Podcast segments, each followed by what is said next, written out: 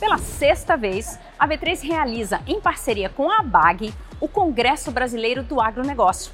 O Minuto B3 te conta porque a Bolsa tem tudo a ver com esse setor, que é um dos mais importantes da economia nacional. O Congresso ABAG foi realizado hoje em São Paulo. Autoridades, empresários, profissionais do setor estiveram reunidos para discutir como inovação e governança podem ampliar a competitividade das cadeias produtivas do agronegócio. A B3 é parceira do agro Oferecemos produtos que possibilitam acesso a crédito, proteção de riscos para os produtores e empresários do setor. E ainda conectamos todos esses produtos com os investidores. Os números são significativos.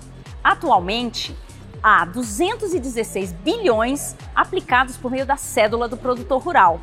As letras de crédito do agronegócio cresceram 57% em 12 meses. E os certificados de recebíveis do agronegócio, um aumento de 39% no mesmo período.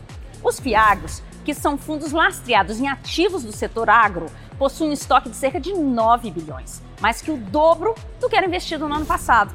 Além disso, a B3 lançou em julho, com apoio da CVM, uma trilha de educação exclusiva para produtos rurais.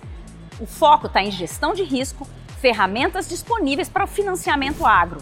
Os cursos e esses conteúdos que são gratuitos podem ser acessados no Hub de Educação da B3. Boa noite, bons negócios até amanhã!